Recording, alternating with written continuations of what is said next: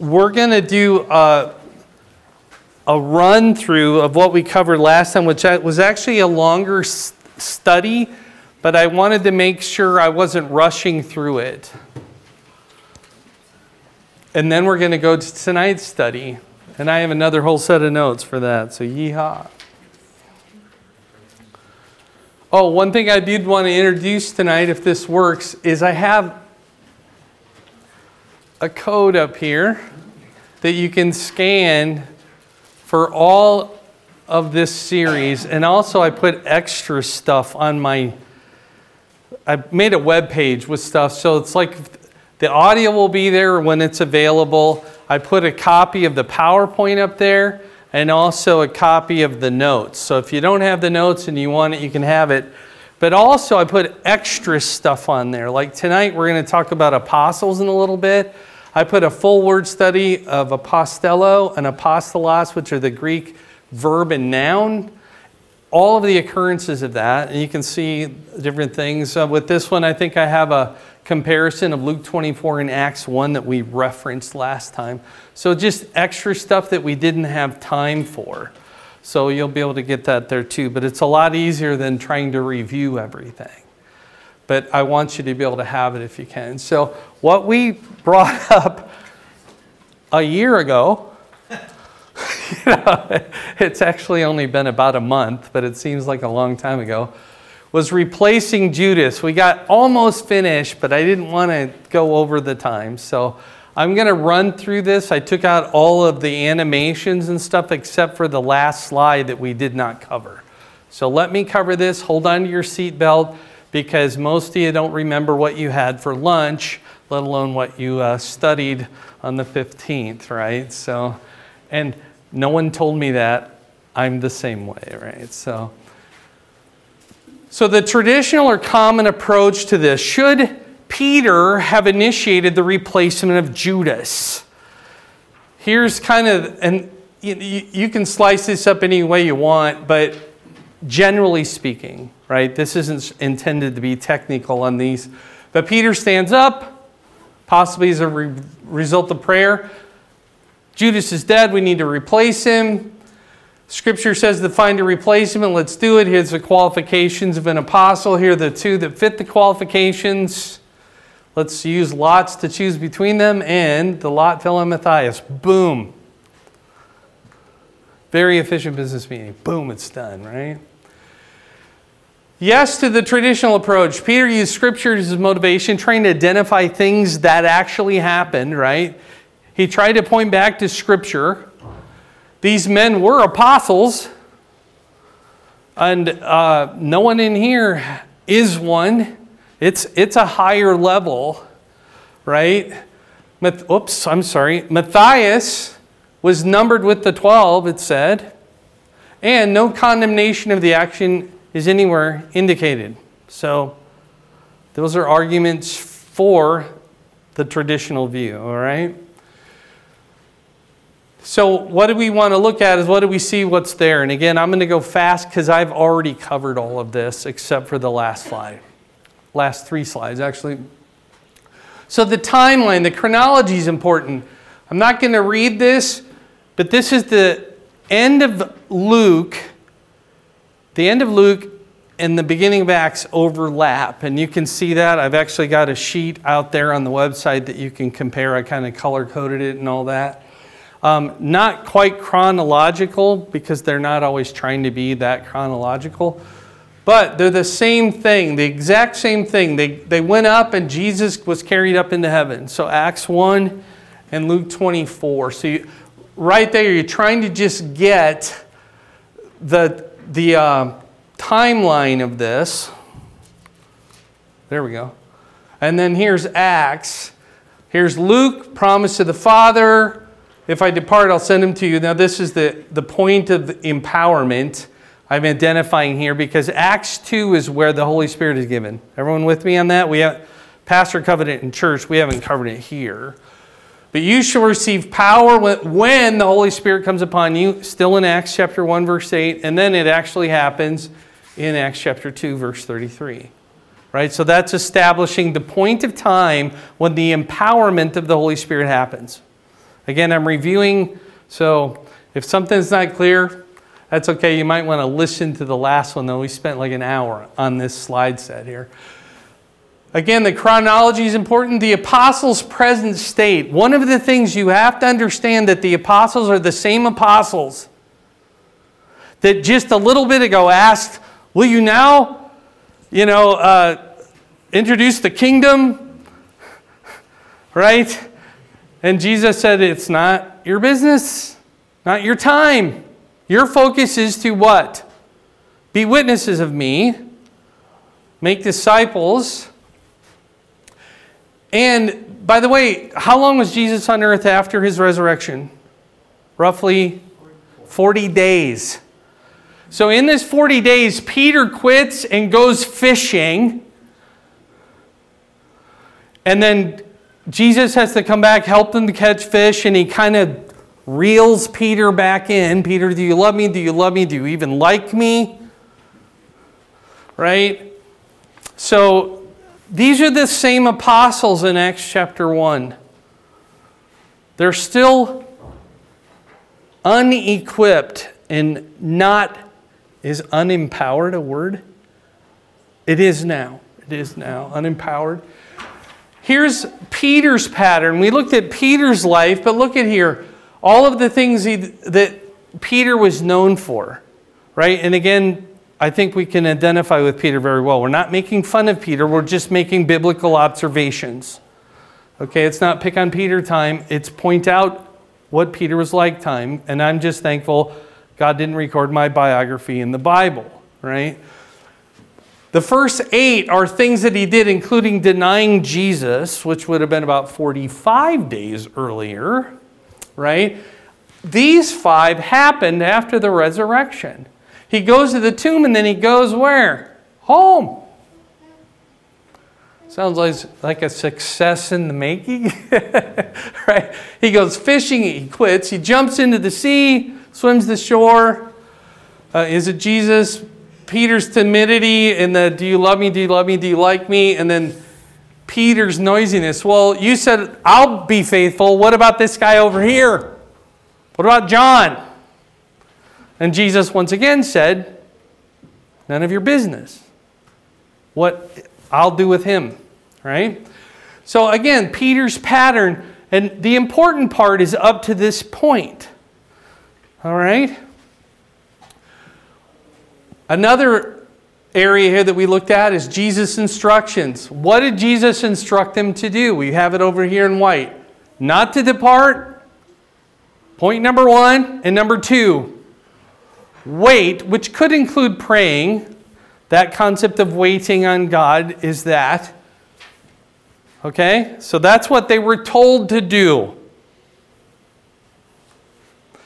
Jesus' instructions. What did Jesus not command the apostles to do? Find a replacement, Find a replacement for Judas. Hey, while you're while you're waiting, here's a list. He could have done that. He did not. Okay, just observation again. Also, what did Jesus himself not do during the 40 days between his resurrection and ascension? Jesus happened to be there. And he didn't replace, so he obviously didn't choose to do it, didn't think it was necessary then to do it, right? I think that's one of the biggest arguments myself. Peter, his words and his actions here, I have a concern with the context of the scriptures, okay? He quotes uh, references really Psalm 41 9. Okay, and I put okay here. This could work, I guess. Right? One of my friends betrayed me. That's a that's the psalm, this is kind of a reference to that. You know, very generally speaking. But this one here, notice all of these are plurals. And then it goes on to talk about their house. It's interesting, but Peter didn't lead a deconstruction crew over to Judas's home, and it also references Judas's children. As far as we know, Judas wasn't married, right? So it's like, well, well, I, th- I think you're fishing, Peter. As a fisherman, he was probably good at that. But again, is it possible for Peter to misapply Scripture? I would say until Acts 2, at least it is, because Peter is still Peter. And the point of empowerment makes all the difference in Peter. Okay? When the Holy Spirit comes. But he, he misapplies, he wasn't told to do it. There wasn't any good evaluation. By the way, you see this later on in Acts when James says, Well, look at what the Old Testament says about the Gentiles. Right, spot on, direct, no am- ambiguity or anything, right? And it's like, okay, that's the truth. This is ambiguous at best and not direct, okay? And by the way, there's nothing here that commands him to do anything, okay? Here's another one here. Let another take his office, let his days be few, his children be fatherless, his wife a widow. And it's like, what? That doesn't really sound like Judas. And by the way, the direct context isn't Judas, it's David, right? So the context of Scripture, and again, I don't know that you will find someone that with a higher regard for Scripture than me. And I'm not saying that in a braggadocio way. I am not trying to undermine Scripture. I'm trying to observe Scripture so that we can rightly divide the word of truth. That's all I'm doing, right? We'll get to this. There's still more, right? One of my questions is where is the direct responsibility for application? Where, where, did the, it should say, where did the direct responsibility for application come from? Peter doesn't say, here's a verse that says the apostles should point a replacement. There's nothing like that. There's no directive, no clear directive at all. There's no claim of direct communication from God at this point. Peter doesn't say, I was, had a dream and God said. Boy, these are misspelled this week too, huh? I didn't catch these till right now. Why not apply the verses regarding his dwelling? And I might have goofed it up because I have two copies and I edited some. Why not apply the verses regarding his dwelling, his family, and all of that? Right? It's like it's like you want to apply part of it, but why not? Why do you not want to apply all of it? Right? It, it seems like it's very, it's a reach, I guess, is what I call it here. Here's Peter's parameters now, the qualifications given by Peter. And again, this is all just to remind you, to stir up the dust of about a month. But therefore, of these men, by the way, you can't see it in the text, but uh, I had men pray today because 1 Timothy uh, 2 says, I would have men pray everywhere, lifting up holy hands. That's the, the word aner. We get the word Andrew from it, one form of it, but it's adult men. It's gender and age specific. So it's let of these men who, and he lists out now specifics, who have accompanied us all the time that the Lord Jesus went in and out among us, beginning from the baptism of John. So they have to be with us, start and end this time frame. One of these must become a witness with us of his resurrection. By the way, none of these men met that qualification when they were chosen. Just pointing that out. They hadn't been with Jesus at all, at least not for very long. But this is interesting. I, I told you this is a historical qualification. How many people have been at the church for this amount of time? We'll let them be the deacons. That'll be us that we select them from. And it's like odd, okay? Where did these requirements or this requirement, you can see it as one or many, come from? It was not used for the first apostles I mentioned. On what basis did Peter create these qualifications? It's called grabbing them out of the air. There, he doesn't reference any other scripture. What is missing from the lists found in other biblical qualifications? Again, I'll summarize here, but Peter was focusing on chronological experiences, how long they'd been with Jesus. All of the other uh, qualifications that you find in the New Testament for leaders are on spiritual qualifications, proven character. Acts 6, they don't say, okay, choose out from among you seven men eh, who've been around for, you know, you know whatever. They, they want full of the Holy Spirit. It's a spiritual focus. So again, I think it diminishes any argument for what Peter is attempting to do out of good intention. He's choosing on the wrong basis. And by the way, who God finally chose wasn't this way either. Right? He was an enemy of God. I believe Pastor just spoke on that this past Sunday. Okay? Does appointing someone confer the needed ability?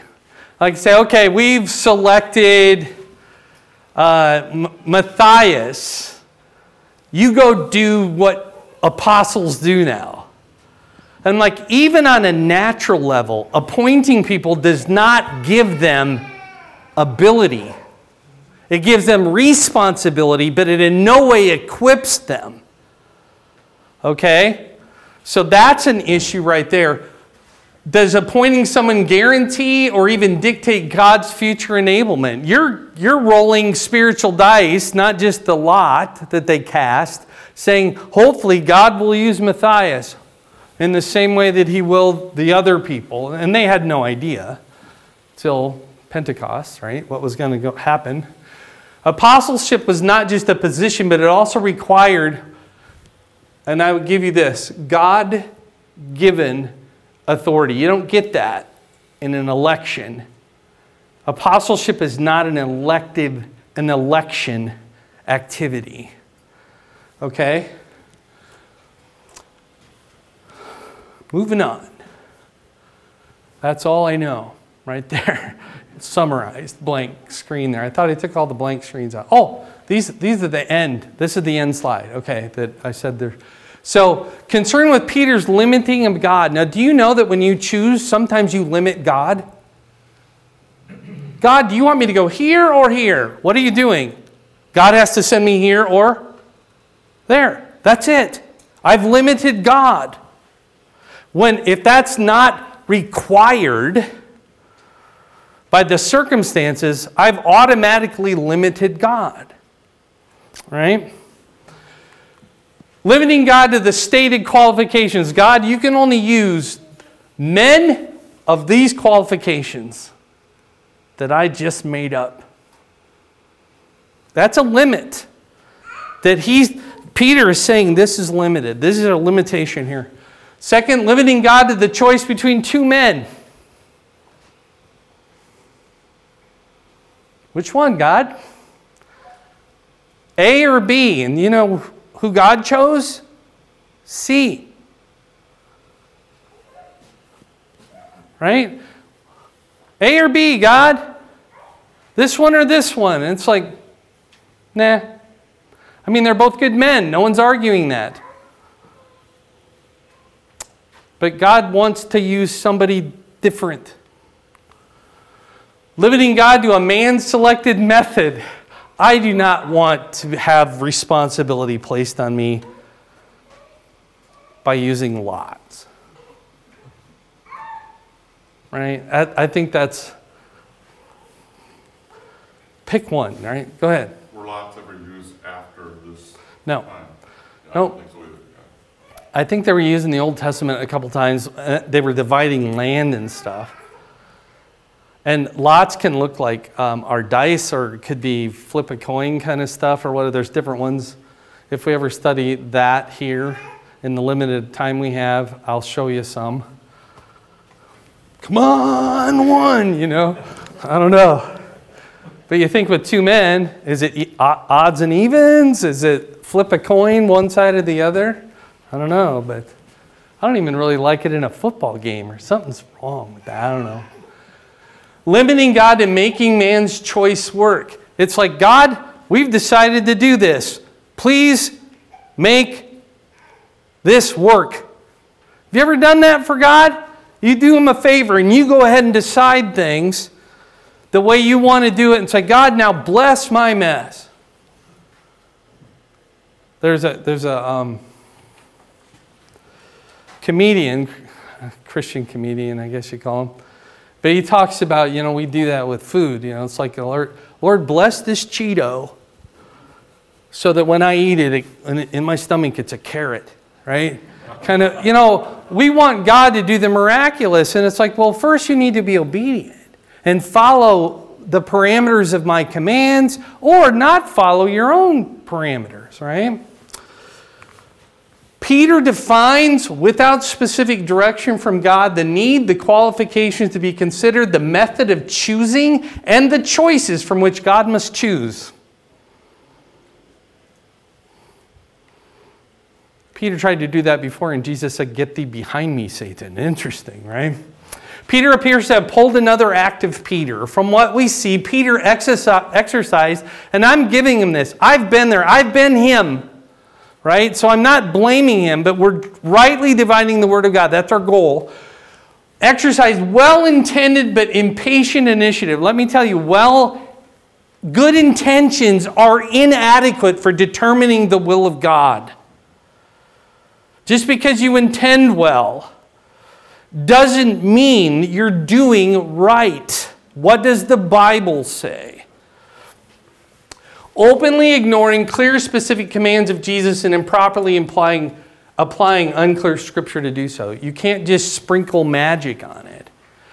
God doesn't override our, and I'm not trying to use bad words, but our ignorance or our arrogance with spiritual magic. He expects us to know the Word of God and obey what the Word of God says. And usually we kind of want to just sprinkle prayer on our activities and say, God bless our activities. And He goes, Those aren't my activities. I can't bless them. Okay? A couple, well, four summary points here. I call them takeaways. This incident illustrates the impact of the arrival of the Holy Spirit. This is the before, and then there'll be an after. Because I said, if this happened after Pentecost, we would not have studied this. It would have been all done correctly. Okay? Because what happened at Pentecost, they were empowered. That's what God had promised when the Spirit came. Before then, they were not properly connected to God. They didn't have whatever the apostles had for direct revelation from God. Peter became a master preacher at Pentecost. He's a fisherman, right? Only the Holy Spirit empowered and enabled the apostles to serve. It appears that prior to Pentecost, the apostles were not endued with power. I think that's the Luke 24 word to perceive truth clearly or to perform duties properly. That's my point. That wasn't what they were there for. They were told to wait, then act, right? Number two, good intentions are noble but inadequate by themselves. We just mentioned that. They cannot replace or override our misunderstanding, misinterpretation, or misapplication of Scripture. And I, I hope you memorize it, something like that. Good intentions are not good enough. It is possible to mean well while going down a wrong path based upon a wrong understanding of Scripture. Inappropriate actions are possible, even though well intended. Fair? That's a fair statement. And again, I'm not giving personal examples, but I could. Scripture, number three, Scripture must be rightly interpreted and rightly applied to be useful for the purpose for which Scripture was written. You can't pull something out of context and say, This is for me, when it isn't for you. Okay? And you have to understand the context too. Uh, one of the often used ones, you know, but my God will supply all your need according to his riches and glory. And it's like, well, he will, but Paul had just said he knows how to abound and know how to suffer hunger And both of those are God providing. Right? So we, we think that, well, if I buy whatever new thing I want, then God will supply all my needs. And it's like, well, number one, He did say supply your what? Yeah, I'll just go on from there. But uh, because I don't want to spend the time, but because we have limited time. Prayer will not supernaturally transform misapplication into good. You can fix what's broken, but you can't go back and redo it, right? You can start going in the right direction from where you're at, but you can't fix what you did wrong, all right? Prayer does not bypass the truth, but engages the truth. That's huge. That's huge.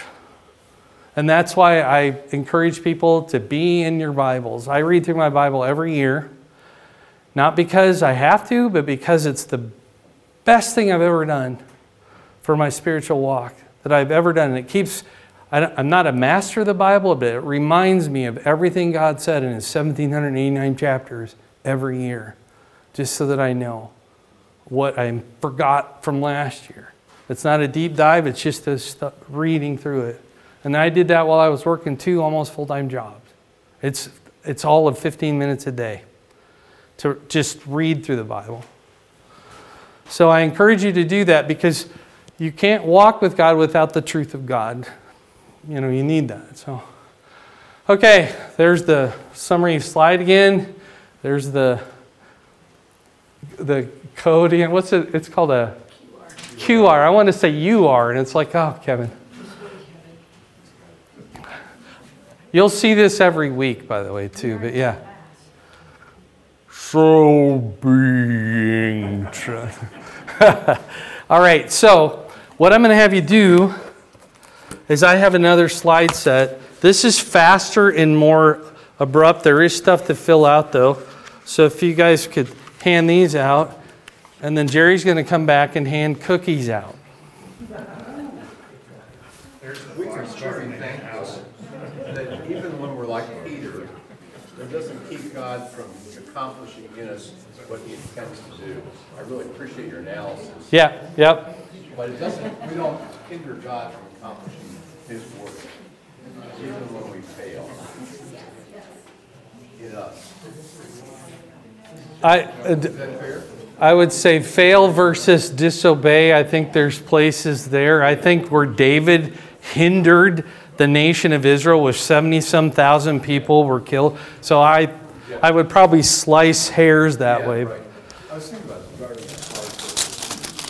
I like another example, Dell, is the children of Israel that God, in their rebellion, God let them spend 40 years, the rest of their life. So I think God's ultimate plan, we cannot hinder, but God's plan for us, we can choose the bad path or the right path. Yeah, so that's that's where I see it. I'm so thankful that God doesn't get rid of us, right? We don't thwart his ultimate purpose. Right, right. Yep. I just want to interact with you. No, that's very good. That's, and those are good thoughts. I appreciate them. Keep bringing them up. When, when God empowered the apostles, Yep. are you including Matthias in there then? Or Um, it doesn't say. Now the church was filled with. hear of them? Right, right. So Raleigh asked a question. He goes, When God empowered the apostles, did he empower Matthias? Now, this is a theory, and only a theory because the Bible doesn't say. But I believe that Matthias was not the right choice. That's not who God chose. So therefore, he would have been normal, even though he might have had earthly authority because he's now numbered with the apostles. He did not have the empowerment, most likely. So come on. Some of you have not eaten as many as you're trying to make good examples or something. Have you noticed that? Yeah. So Just a, just a quick side note, in Yeah. Brazil, you see a lot of like School of Matthias or Hospital of Matthias, like they use his name quite a bit Huh. in South America. You know, like you have here, St. Sure. Paul or St. John or whatever, they have that too. St. Raleigh, Um, we have St. Raleigh. But they do have a lot of Matthiases, at least. in That's interesting, yeah. And again, I think I, I, I don't fault people for doing it, but I think it's a it's a erroneous assumption that he did what was right. Not because he wasn't intending to do what was right, but he, Peter seems to just want to get things going, keep it happening. And we see that it wasn't until Acts 2 that God gave him all that he needed to do just that. He just needed to wait. I think it was only 10 days that he had to wait. So it's like, yeah, that's Kevin again, you know, let's kind of see it. But. Kevin, you? Cookies? You want more cookies? Kevin? You need to make a second round. When you, when you get done with those two, you make a second round, okay? And then the rest are yours.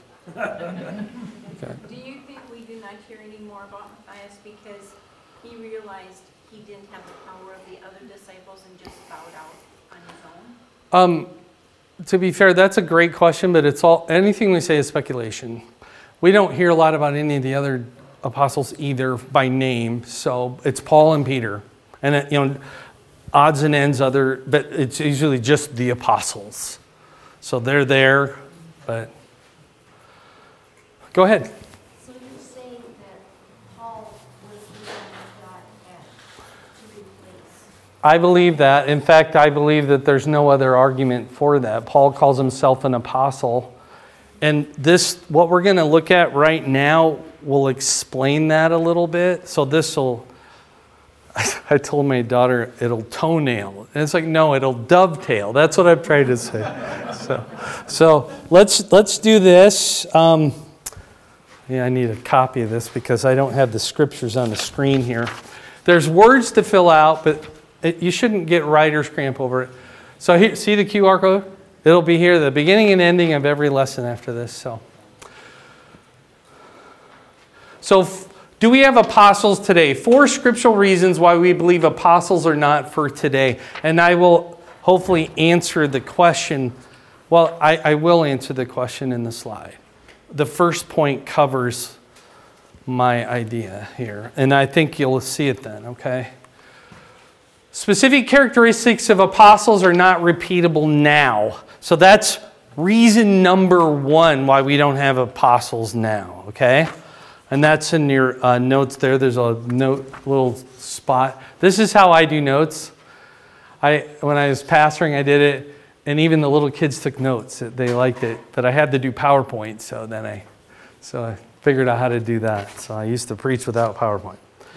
But letter A, the apostles were personally appointed by Jesus. Fair to say? All of the others were. And that's my biggest point. Whatever Peter could do, he couldn't do this.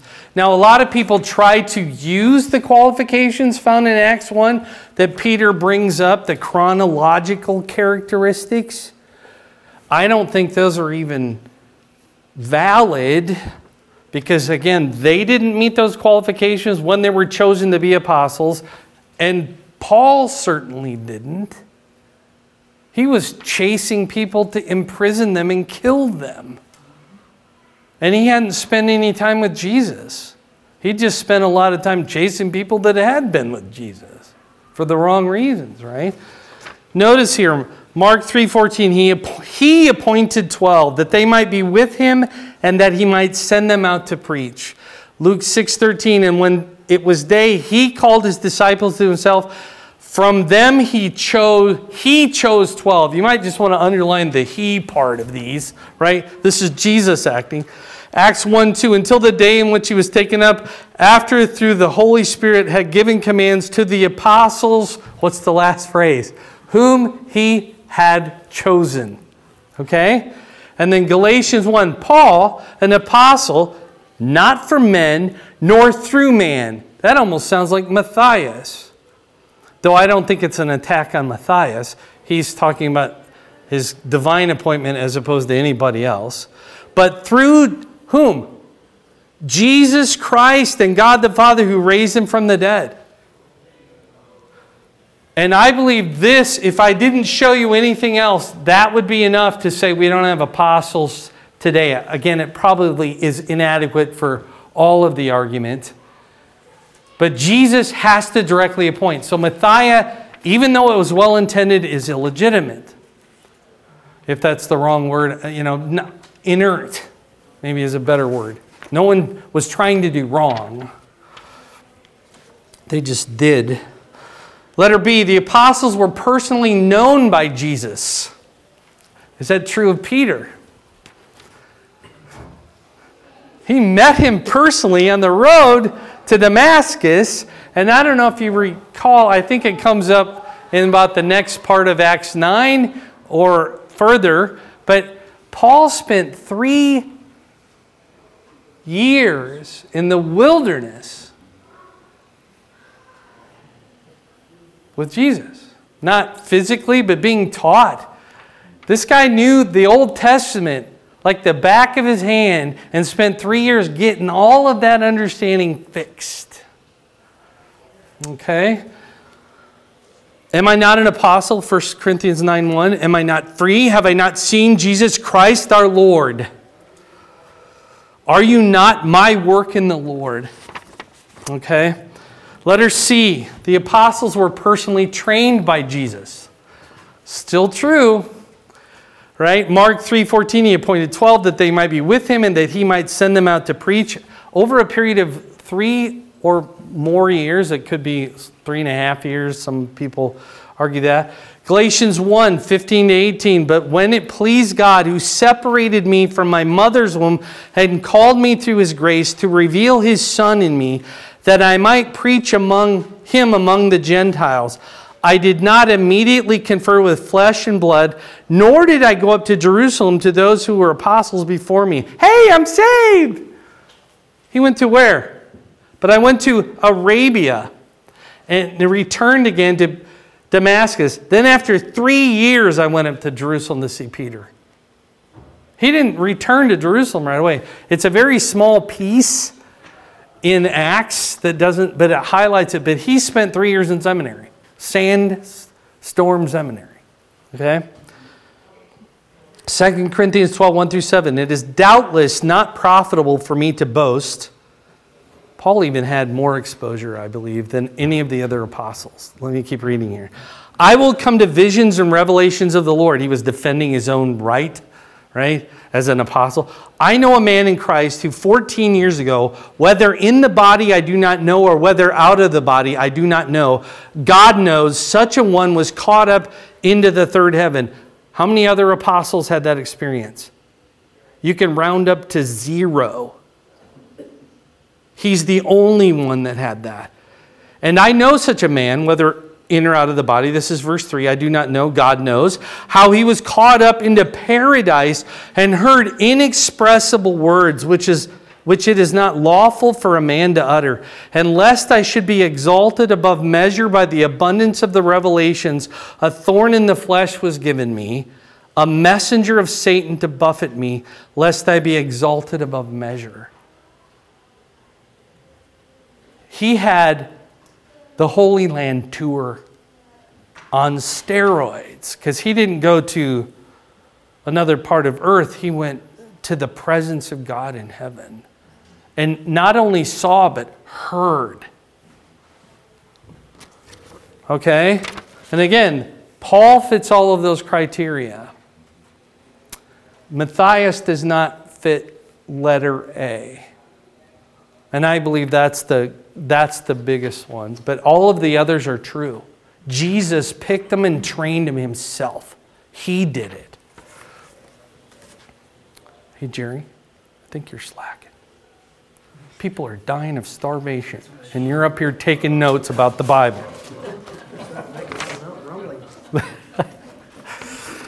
okay, number two here the apostles were given the apostles were given as the foundation of the church. Now, think about the word foundation. Right? And we'll look at the scripture in just a second. But what's a foundation do?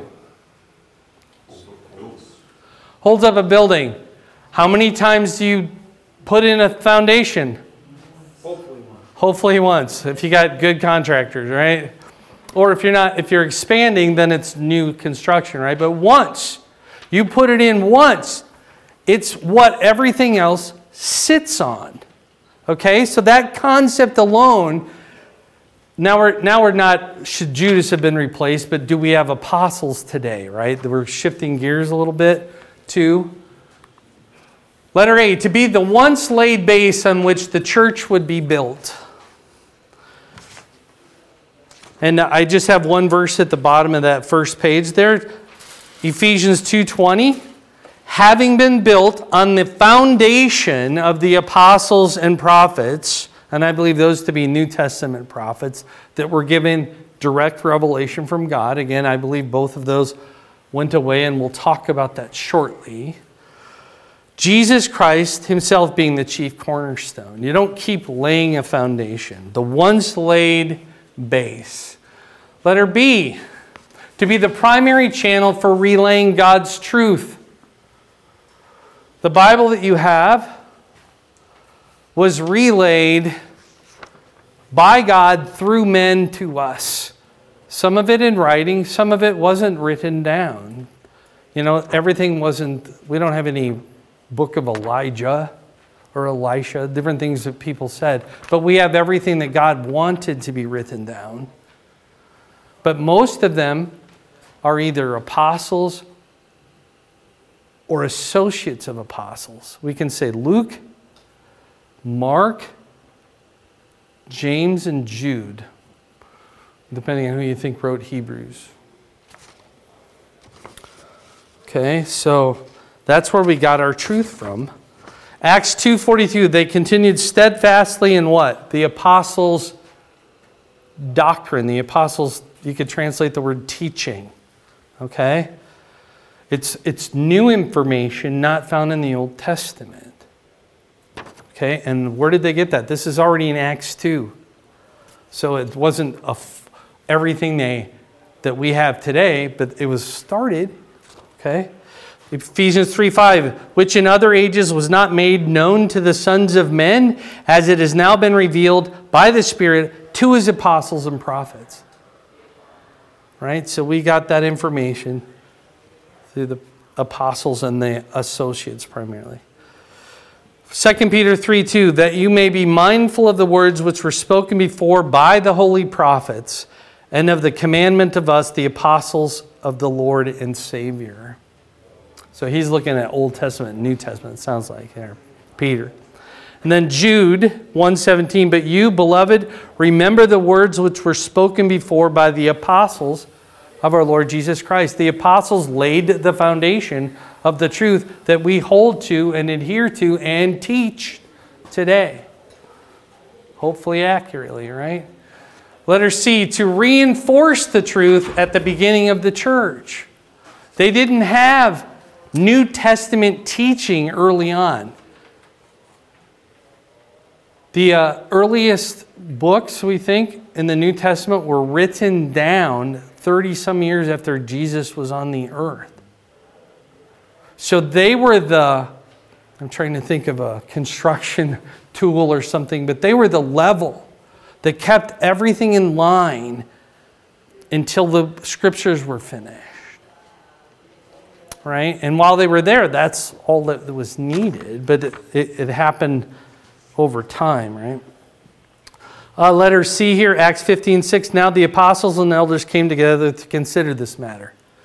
Do you have to be circumcised to be a Christian? Right? Because that's what some people were saying in Antioch, so let's go down and talk to the apostles. We can't look it up because it hasn't been written yet. Okay? Acts 16:4 and as they went through the cities they delivered to them the decrees to keep which were determined by the apostles and elders of Jerusalem. He gave them four things, I can't remember. Don't eat things with blood, avoid fornication, that's open to interpretation, but it might be intermarriage or something that was allowed in the culture but not allowed by God. Things like that, but there's four is all, right? But that was determined by the apostles. Number 3, Number three,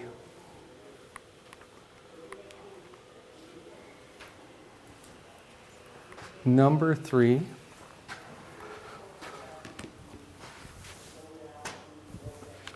Oh, I must have clicked something funny here. There appears to be a fixed number of 12 apostles. So, if there's only 12 apostles, and I haven't showed you why I think that yet, you got to kick one off the team or the island, the apostle island. Okay? Jesus appointed only 12 throughout his time on earth. Uh, Mark 3:14 he appointed 12 and we've read that I think this is the third time now for pointing out different things. Letter B there's are a specific number of 12 apostles in the book of Revelation. Now, these, this to me is an argument for a limited number here. Revelation 21 14. Now, the wall of the city, what city is that in Revelation 21? The New Jerusalem. Had 12 foundations, interestingly enough. The word foundations is used there. And on them were the names of the what? 12 apostles. So who are the 12? It's not 13. So who are the 12? And I'm saying, based upon at least what I see in Scripture, the 12th one is Paul, not Matthias, because of the arguments I've given. But it is either or. And Paul, without question, is an apostle. Matthias, I believe, is, again, inert, not illegitimate he wasn't even an interim because he, you know, because Jesus appointed it and he wasn't appointed. So it is wrongly chosen. Okay. So yeah, figure out a word for that. But and then number four, fourth reason why we don't have apostles today, and a lot of people will argue first in this realm, but I wanted to lead from the last lesson to this lesson. The gifts associated with apostles have ceased. Why? Because they're foundational again, right? The practice of the revelation and sign gifts have ceased. Right? Acts 2:43 Then fear came upon every soul and many wonders and signs were done through the apostles. By the way, that's Acts 2. That's when it began. The apostles, it began with it.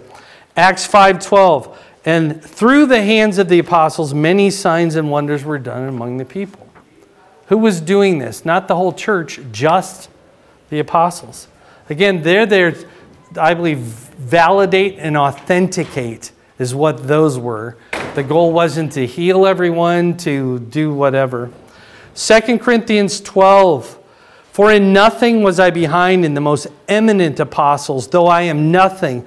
Truly, the signs of an apostle, you might want to underline that idea. The signs of an apostle were accomplished among you with all perseverance in signs and wonders and mighty deeds. Paul did all kinds of amazing things, right? So he did them. He was an apostle. Again, we don't have a record of Matthias doing anything one way or another. We don't have by name others, just the apostles. I think the Bible simply just implies the right answer without addressing it in detail. But letter B, the ending of the revelation and sign gifts. 1 Corinthians 13, 8 through 10. Love never fails, but where there are prophecies, they will what? Fail. Whether there are tongues, they will cease. Whether there is knowledge, it will vanish away. By the way, that's knowledge that comes to you without having to learn it. Same with wisdom and all that. He's just, Paul is just highlighting three here. It will vanish away. For we know in part and we prophesy in part, but when that which is perfect has come, then that which in part will be done away. Now, some people argue that that's when Jesus comes back, but there has definitely been a ceasing of gifts when the apostles ceased until the early 1900s when the Pentecostal movement came back and I believe started misapplying Scripture again. And it's nothing like what the Bible talks about. So, questions, comments. I've got at least a minute and a half, and you didn't. Some of you were disbelieving, even after eating cookies. Questions, observations? Was it worth the cookies? Worth the comfort cookies, so. Um, because we missed a lesson because of snow, this was supposed to be taught in December. I'm going to probably not cover decision making in the will of God with regard to lots. We've kind of hit it on the side. What I'd like to talk about next week, and it's a deep idea, Peter talks about Joel 2 being fulfilled, or at least some people say it's a fulfillment of Joel 2. We're going to talk about that and explain why we do not believe Joel 2 was fulfilled then. I'm giving you the answer, but not the reason, so. So, just to know where, you're, where we're going with that, but I tell you, you have to understand Joel 2 to understand, well, you have to understand Joel 2 to understand Joel 2. Fair? But you have to understand Joel 2 to understand Acts 2 and you have to understand Joel 2 to understand Romans 10. Did you know that whosoever calls upon the name of the Lord shall be saved is a quote of Paul proving a point, not stating a fact? You know what comes before that first word? For, look in your, look in your Bible this week, quote, Whoever calls upon the name of the Lord shall be saved. He's proving what he just said in verse 12. Look it up. We'll talk about it in more detail next week. More cookies up here. You're dismissed.